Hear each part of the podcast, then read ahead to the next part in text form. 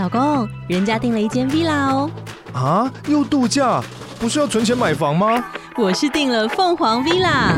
哇，竟然有千平花园，十五项休闲公社，回家就像度假哎！而且花园比房子还要大呢。还有我最爱的游泳池，耶！龙大营建 villa 生活，十年防水保固，二至三房，零七三九八五五五五，凤凰 villa。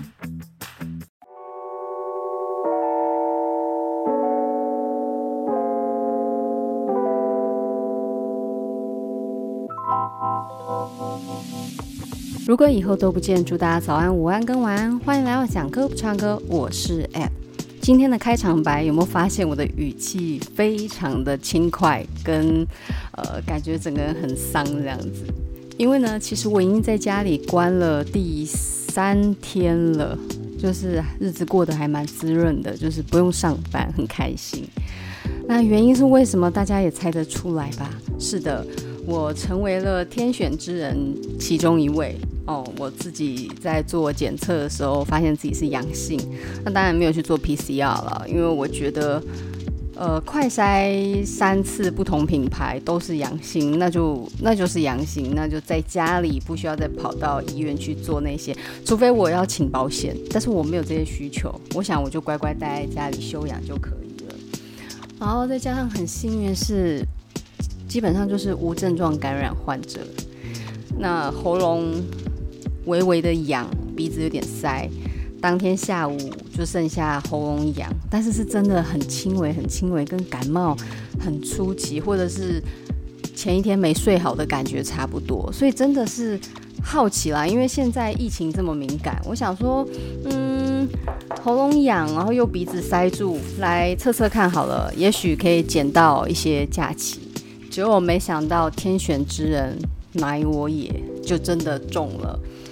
那跟大家分享一下，就是整个程序，因为我想大家应该还是不太熟悉现在政策又改到什么地步了。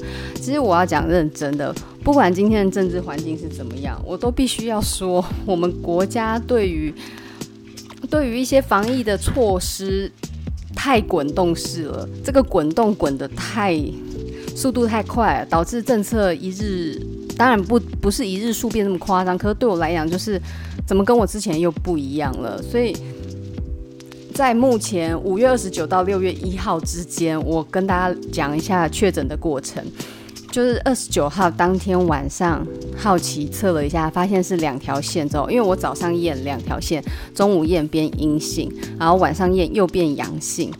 那中午的阴性，其实你很仔细、很仔细努力看，是看得到浅浅的一条第二条线，所以其实它也算是一个阳性反应。那这样之后呢，确定是阳性之后，就把自己的快筛的测试包装起来，不要让它暴露在外面，交给。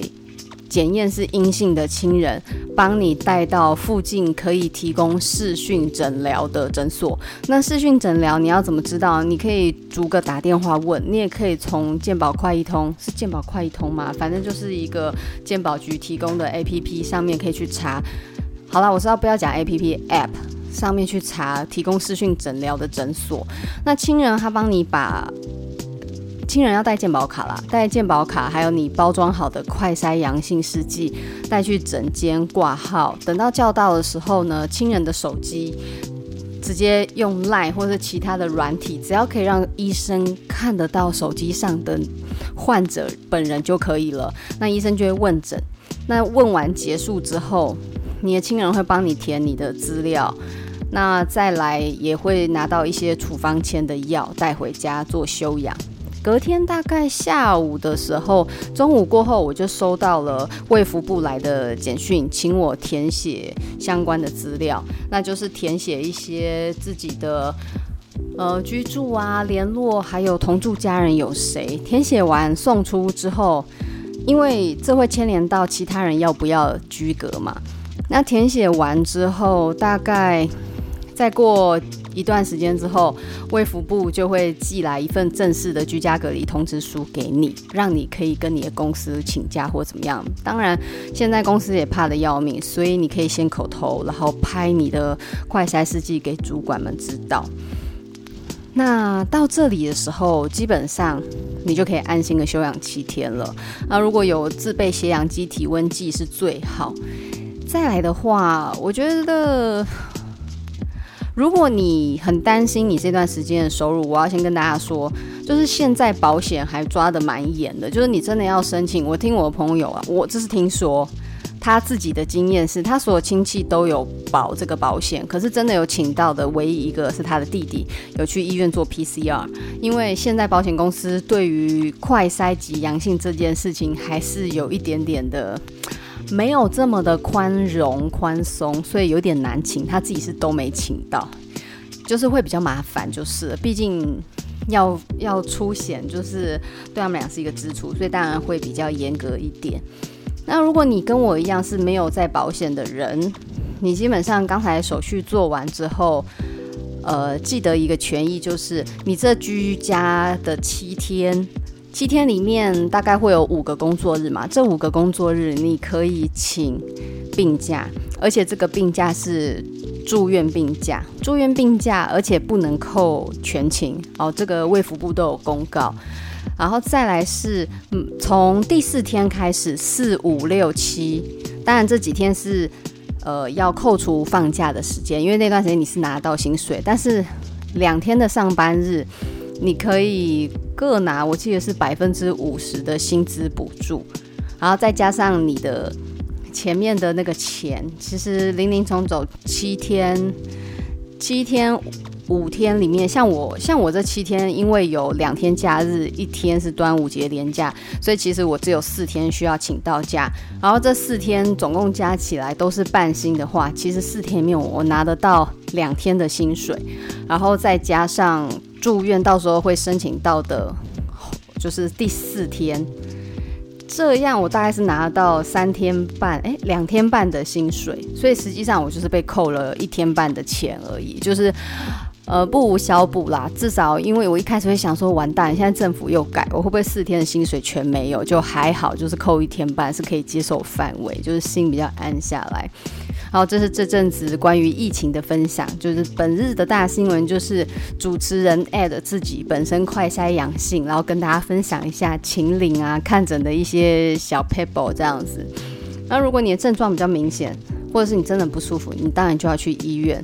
去做更进一步的治疗，但是像我这种无症状的恐怖分子，就是安分的待在家里。哦，对，提醒大家，你大概申请居家隔离之后，还会接到附你住家处的市公所来电话关心。除了关心之外，他是要跟你讲说他有一个防疫的关怀包给你。我今天拿到防疫包，我当然是请亲人帮我带领，里面就两瓶查理王，一瓶八宝粥，还有一瓶花生牛奶。的那个就是那一类的，还有两瓶蜜豆奶跟一个苏打饼，还有一大包肉燥面，都是我不喜欢吃的。唯一比较可以入口就是统一肉燥面，这个我觉得还不错吃。可是我这个人非常讨厌吃泡面，这是讨厌的泡面里面唯一就是我觉得好吃没那么讨厌的。还有一个是卡赫的苏打饼，卡赫的零食其实蛮好吃的，可是他偏偏选了一个我觉得最油，然后味道我没有很爱的。其他的我就花生牛奶就是贡献给我家人了，我不爱吃八宝粥，我也很讨厌吃，我非常不喜欢花生。但是如果是无糖花生酱抹面包，我就很爱。查理王我喝不到，然后八宝粥我也不爱，所以那包防疫包对我来讲最大的哦，还有一个很不错，就是五支快筛试剂。我从昨天开始检验到今天检验各一支都是阴性，有可能。有人是怀疑，我的亲人是怀疑我是不是伪阳性，但是我觉得，因为三个品牌显示出来都是阳性，然后我的确是有呼吸道的一些症状，所以我在想，应该真的就是天选之人，就是无症状的快乐小朋友。那感谢老天爷，然后这几天血氧都是保持九十八、九十九，体温一直都是三十六到三十六点五之间，没有什么大起大落。唯一难过的是放假不能出去逛，这一点让我觉得很可惜。不过呢，好处就是家人为了避难，全部远走其他地方，留我一个人在我的房间，所以呢，我就可以非常轻松自在、简单的录我想录的今天这一集。那今天这一集呢，毫无意外的，我们就要进入到陶喆《MOK》里面这张专辑的第三首音乐，叫做《小镇姑娘》。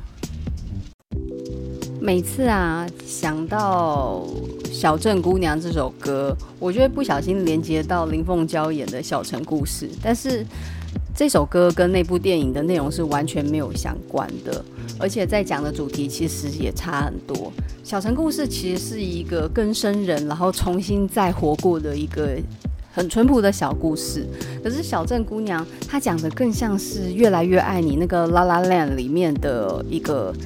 成长的故事，关于成长的故事，那当然是用爱情这条主线去串起来的。但是它其实讲的都是一个追逐梦想的故事。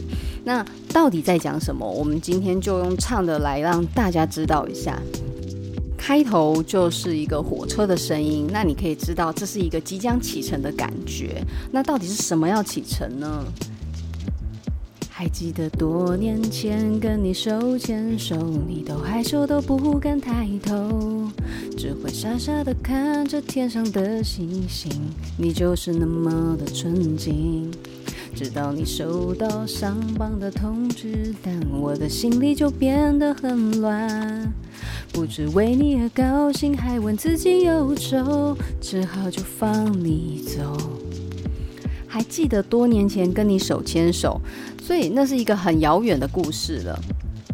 所以相遇的开始是，你是这么的怕生，这么的不好意思，这么的羞怯，初出社会的那个感觉非常的稚嫩，然后对于什么都很惶恐，然后甚至在感情正炽热的时候，你都会不小心把视线放到最远处，你不敢跟我直接正面的眼神交汇。然后对我来讲，你就是这么单纯的一个存在。可是，当在一起这些年之后，有一天你收到了好消息，你有了能够更往上一层楼的可能哦，你收到上榜的通知单，我的心里就变得非常的混乱，因为我知道这个上榜是你即将往下一个阶段了。我不知道呢，这要站在你的角度替你高兴，还是为着我们的将来而感到忧虑。但是不管怎么样。我只能放你去追寻你的梦，然后副歌。不明白，不明白，为什么我不能放得开，舍不得这个爱，你是一生一世不会了解。我明白，我明白，在我心中你永远存在。或许你会有一天怀念，可是我已不在。我每次哦，就是听到，因为有时候我们日常对话不是会有一些很口语的，然后刚好歌里面也有，比如说有时候在讲一件事就，哦没那么简单。然后我有个朋友就很白痴，他每次都这样子，哦没那么简单，然后就开始唱，然后你就会想要揍他，就是莫名其妙接歌，你知道吗？那有时候。就突然听到那个我们的主管啊，他有时候就会在跟他的客户或者跟他的工程师讲说：“好好好，我明白，我明白。”然后我在心里，我在心里啊，我没有讲，我这样子，我明白，我明白，在我心中你永远存在。然后自己就唱得很开心，在心里唱，就是不知道大家有没有这种恶趣味？有时候听到一些口语出现歌词的时候，自己就会跟着唱。那其实这段歌词很简单，我不懂为什么我不能就这样洒脱的让你走。可是呢，这份舍不得的心情，你是不是永远都不会懂我现在这个纠结的感觉？然后我懂，在我心中和你在一起的所有回忆，都会成为我人生中很重要的养分。也许某一天你会突然想起我们这段感情，然后你可能会很怀念当时的感觉。可是等到那个时候，我早就离开你的生命了。然后再来下一段副歌，这首歌非常的有故事性。还还记得一开始你不能适应那个忙乱又吵的环境，一个小镇的姑娘到了大城市，你一定听过这故事。当你最寂寞的时刻，我陪伴你，给你我的安慰和鼓励。自己矛盾的私心让我每天忧愁，只好就让你走。还记得呢？最一开始你收到上榜通知单之后，到城市里面去，然后那个状态是，你没有办法习惯。快节奏的城市，所有人都忙着在往自己的目标前进，就少了很多在小城镇里面的慢节奏，然后很多的人情跟对话。那对我来讲，你最一开始的样子，到了大城市那个无法适应的状态，就好像故事里面的角色一样。你也许也听过，我也许也听过，听歌的人你也许也听过。而在你呢最低落的时候，我陪着你，然后听你说你遇到了不开心跟一些困难跟挑战。可是给予你这个正面能量的我，其实心里有非常多负面的悲伤的情绪。可是就算这样又如何？你在追寻你的梦跟你的人生，我不能去阻止你。好再来副歌就是一样嘛，刚才的副歌是一模一样的。接下来又再进到了下一段，那你要注意到陶陶喆在唱这首歌的时候，他用了很多有点像是电话或者是留声机那种那种声音在唱，会让你觉得这是有一个时代感的感觉，然后一种特效的表达。然后再来，他第三段，我刚刚讲，这是一个故事，从最初的相遇到你到了大城市，再来就是最后故事的结局。还记得一年前站在火车站，看着自己的悲剧演完，透过玻璃窗看见你的泪满面，那车头依然吐着烟。然后这时候就会有那个人声合唱学火车那个呜呜呜的声音啊，很可爱的感觉。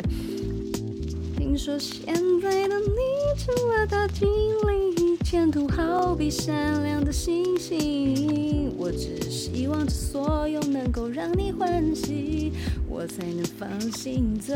哦，好，这一段呢，就是讲到故事最终章啦。最后我们在火车站，然后站在那里送别。我看见你在哭，然后我的情绪很激动，但是我可能没有你这么的表现出来。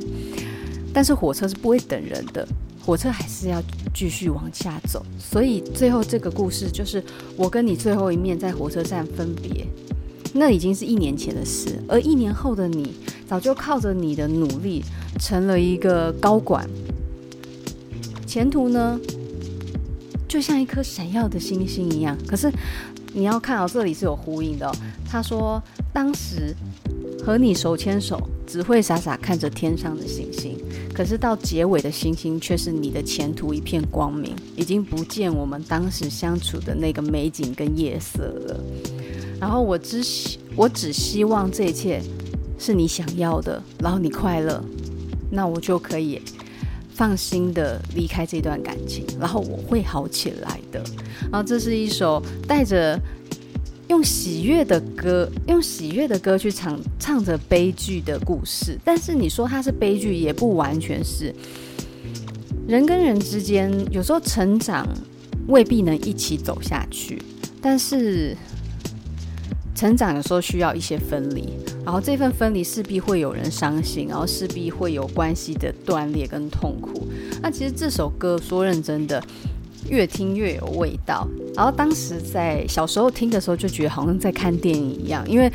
我自己是读文学，然后看文字习惯的，所以听到歌词、听歌，我自己脑中就会有搭配想要的角色啊、画面跟整个故事的串联，再加上他的歌词情节非常的清楚，所以在听的时候脑中就在演这个小镇姑娘，然后最后结尾他就是小镇的姑娘，小镇的姑娘，小镇小镇小镇的姑娘，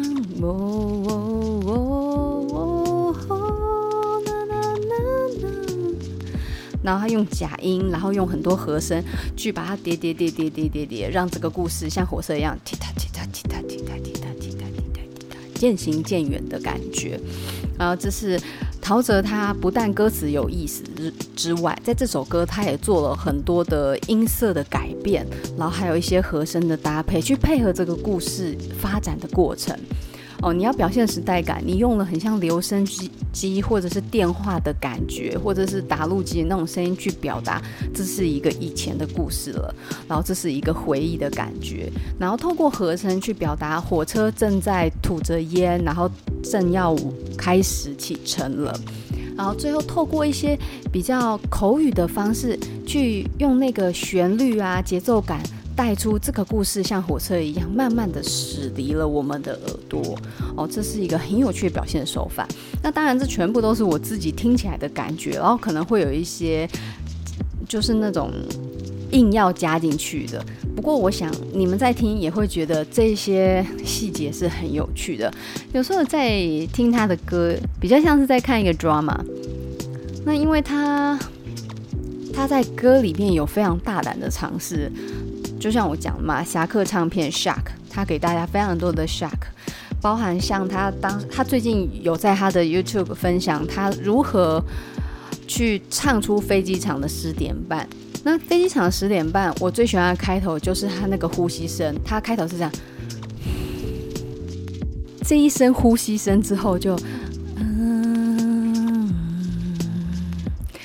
然后，他就会，他用呢喃讲说：“我好想你哦。”然后当时陶喆自己有讲说：“哎，当时的人会觉得怎么那么肉麻？可是你现在就听起来真的很有感觉，你可以想象那个心情。如果你有遇到这种分离的场景，然后类似的这种状况，你听到那个，然后我好想你哦，那些呢喃，你就觉得这是一个非常隐私的、非常唱进你心里的一首歌曲。这是他在。用和声、用音效中很用心的地方，它不只是唱一首歌，它是给你一个情境，然后让你可以带进这个世界里面。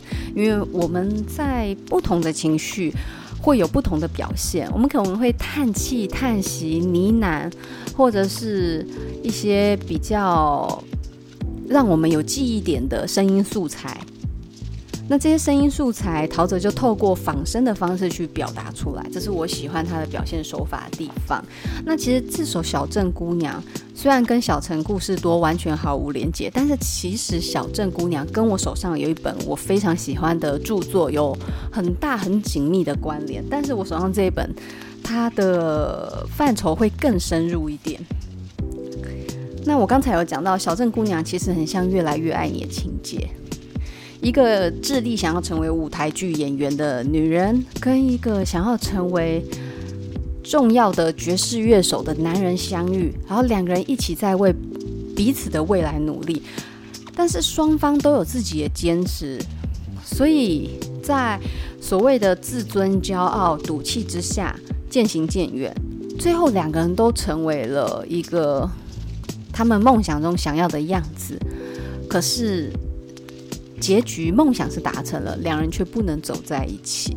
那现实世世界中，这不已经不是少见的事情了。两个人有同样的梦，不见得可以一起走进同一个梦。也许最后是在各自的梦里面，想着当年一起做梦的人。那我手上的这本书，它是日本很有名的不伦小说家。诶，没有听过哦，在台湾有很多什么。都会都会女性作家啊，巴拉巴拉巴拉这种奇怪的昵称。哦，在日本更多更特别，最特别就是这个布伦小说创作家，他叫做渡边淳一。那渡边淳一是我在大学时候认识的一个很特别的作家，他特别的地方是在于。他的文笔很细腻，而且他非常的敢于书写男女之间一些枝微末节的情感细节。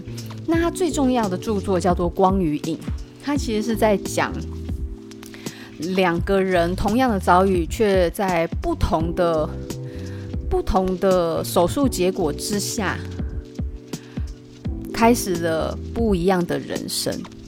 哦，他们都让我记得故事是同样经历战争，然后同样的窗口伤口，一个选择截肢，一个选择没有，然后开始截然不同的人生。那这个是他写人性写的很厉害的地方。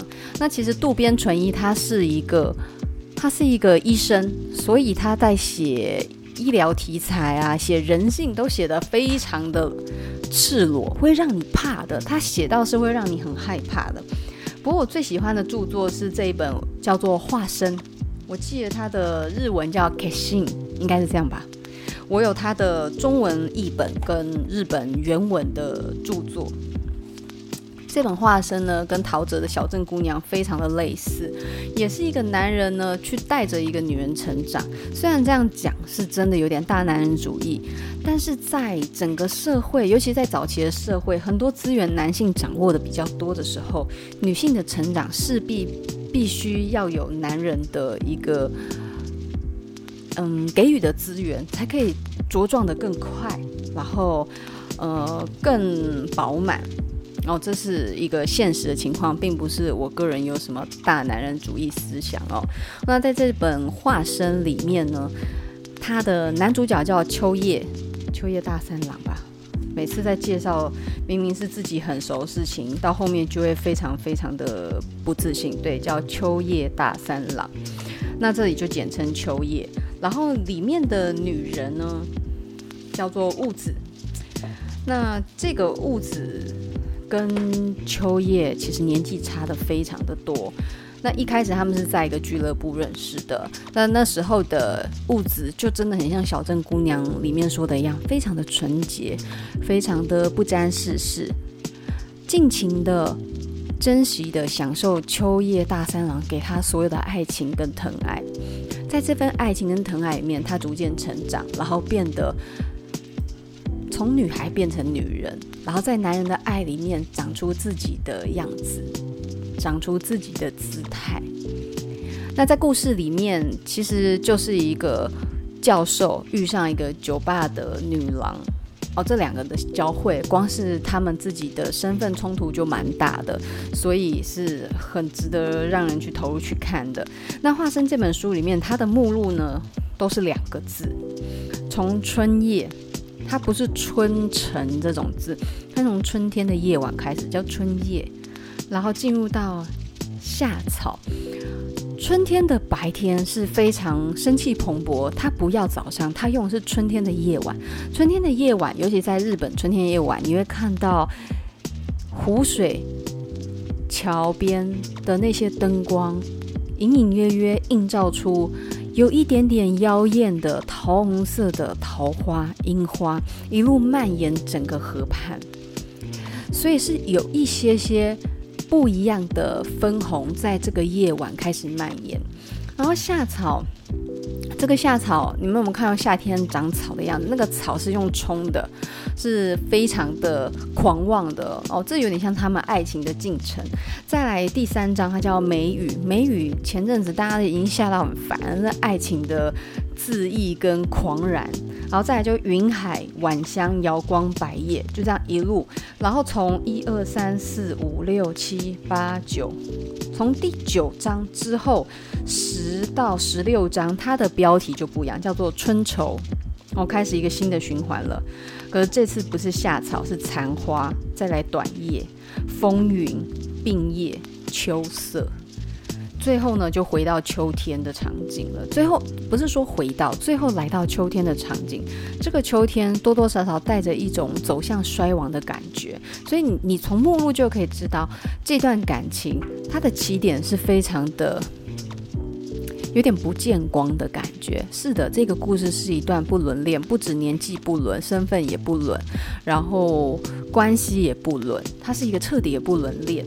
那这一段关系呢？其中我觉得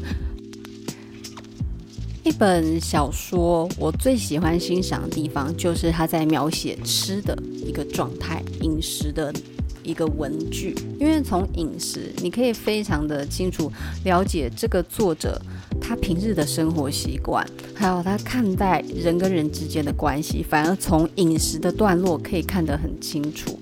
好，我这里简单的念一下。就是在《化身》这本书里面讲到吃的这个段落，他是怎么写的？雾子生前的小菜装在一个小竹笼里，里头只有一些蚕豆，竹笼却用海带染过色，颇费功夫，完全是京都风味。海胆酱豆腐和炸豆腐鱼块摆在初夏砍下的山板上，排列得整齐漂亮。他以为这些海胆酱豆腐买来后，每一块都是在冷天里打过霜的。一问厨师才知道，要先把汤叶屋的豆乳拿来煮过，用盐卤好，以低温煮成糊状，再放进凝形箱，加上海胆酱，盖上玻璃罩，慢慢加温。煮的时候要小心，避免酱散掉。等凝固成豆腐，便大功告成。这是其中他在讲豆腐哦，不是讲什么大菜，就光是豆腐。然后再来，它里面写吃的那个滋味，清香的醋和露草的涩味，带有一种梅雨期的凉意。不过秋叶觉得那反而盖住了香鱼的滋味，他宁可只撒一点盐。光这几个句子，你可以很清楚的知道，对他来讲，男女的感情。是非常细致的手法，才能经营出很有韵味而且悠长的感情。然后，男女之间的欲望是最纯粹的。在渡边淳一书里面，你可以很清楚的知道，对他来讲，什么是爱情，就是欲望最直接的吸引。然后，在这个最原始欲望的吸引所展现出来，爱情的况味，才是真正的爱。就是他不会冠冕堂皇跟你讲什么精神崇高的爱情，他讲的就是一个最原始的事情，男女之间。所以我们在，我记得是告子说的，我们常讲饮食男女，不是孔子，也不是孟子说的。为什么当年李安拍一个饮食男女？饮食跟男女，并不是指吃饭的男生女生，而是指吃东西跟性。这两件事情就是人最原始的动力，所以你在看李安的《饮食男女》里面，包含里面的大家长那个老厨师，他后来跟他的女儿的同学发展出一个黄昏之恋，还生了小孩，然后甚至在大女儿，大女儿是一个非常信奉一个基督教还是天主教的一个虔诚的信徒，然后最后终于忠于自我的情欲，然后去追寻一个年轻的男孩子，然后跟他在一起，然后结婚。那当然他还是逼着他一起信教。可是你可以从这个压抑的女性角色形象发现，她也是有欲望的。然后二女儿看起来最敢冲，然后最直接，但是呢，她反而是最真实的自己。他在追寻的过程里面，他很清楚自己要什么，反而是最看起来最冲的他，最后留在家里，然后去继承爸爸煮大菜、团圆饭的这个老习惯。然后三女儿看起来很乖，可是呢，她喜欢上朋友的男朋友，然后用了一些方法拉近跟他的关系，最后两个人就嘿跟他跟他这个朋友的男朋友，最后就。饮食男女嘛，然后就生了女儿，结婚之类的，所以里面每个人都是有非常直接的欲望。然后在这种中国式的传统家庭印象里面，你看见的是一个欲望的浮世绘。可是李安用的手法是非常的温柔的去表达了这一些关于饮食男女的事情，那跟渡边淳一表现手法就完全不一样了。那这个食色性也，饮食男女欲之大存也，这就是关于欲望的事情。可是为什么会讲到这呢？因为刚才其实就是讲。小镇姑娘是一个男人陪伴女人成长故事，越来越爱你是男人跟女人相互陪伴成长故事。所以你看时代的不同，角色也不一样。那我手上这本《化身》，它其实讲的，我们一开始不是讲它很像小镇姑娘，男生带着女生成长。但是你们知道这本故事最后结局是什么吗？是雾子女主角雾子接受了男主角秋叶全心全意的滋养跟爱情。灌溉之后，他慢慢的长成自己的样子。他发现，他如果永远都只是这样一厢情愿的接受秋叶的好，他什么也不是。他不是物质，他只是秋叶的物质，他不是物质自己。所以最后呢，他靠着自己的想法，然后跟秋叶告诉他，他不是不爱他了，但是他想要活成自己的样子。有时候爱情并不是一味的灌溉，一味的给予，那才叫爱情。爱情也势必会需要双方一起成长。可是，在这成长的过程中，有时候就没有办法继续走下去，因为像《小镇姑娘》里面这个男孩子，他留在了小镇，然后他的姑娘到了大城市。如果换到现代，可能是男生女生一起去大城市，然后各自各自努力，然后可能遇到不同的诱惑，分手。可是，在那个纯情的年代里面，男主角可能有自己的家业要继承，他没有办法到大城市去，所以这段爱就变成纯纯的结束了。然后在化身就是日本经济起飞那个年代里面，就成为了一个欲望的写照。好，这份欲问欲欲问是什么？欲望的写照，你就会看见男主角陪着女主角成长，女主角越来越茁壮，然后学到很多不同的知识，然后也得到了不同的资讯，也更有自信的同时，在反思我为什么会成为现在的样子，然后一路这样想来，怎么都好像是因为这个男人对我的爱，我才能成为这样子。那我可不可以靠我自己呢？我可不可以也感受自己对自己的爱，而不是总是总是依赖另外一个人给我的爱情？所以就是这样，化身这个故事，最后跟小镇姑娘一样，两个人分道扬镳，既是成长也是分离。就是今天跟大家分享的，为什么会分享到这么困难的事情？而且下周三。下周三是特别节目哦，下周三我会分享一个很特别的内容，而且下周三我们，嗯，我看一下下周三原定的话，好，我跟你讲，下周三，因为我们一般礼拜三都是在讲固定的专辑，可是下周三会暂时让陶喆休息一天，我们会有一个特别节目。去做一些特别的计划，所以我们下周三就暂时不会听到陶喆的歌曲。那今天的分享其实就是刚好跟大家介绍防疫，然后介绍小镇姑娘，介绍关于女性跟男性相爱、相知、相守，然后分离的一个成长的。不同成长的一个浮世绘，所谓的浮世绘就是不同的样貌。我们可以从西方的《越来越爱你》看见，也可以从日本的不伦恋小说看见，更可以从陶喆这个西化过的华人里面也看见另外一个风貌。那这是今天的分享，希望大家 不用喜欢，但是不要讨厌，因为这全部都是我人生的养分之一，就是瞎聊，真的是瞎聊。那去 KTV。点播一下《小镇姑娘》，怀旧一下吧。今天就先这样喽，我们下次见，拜拜。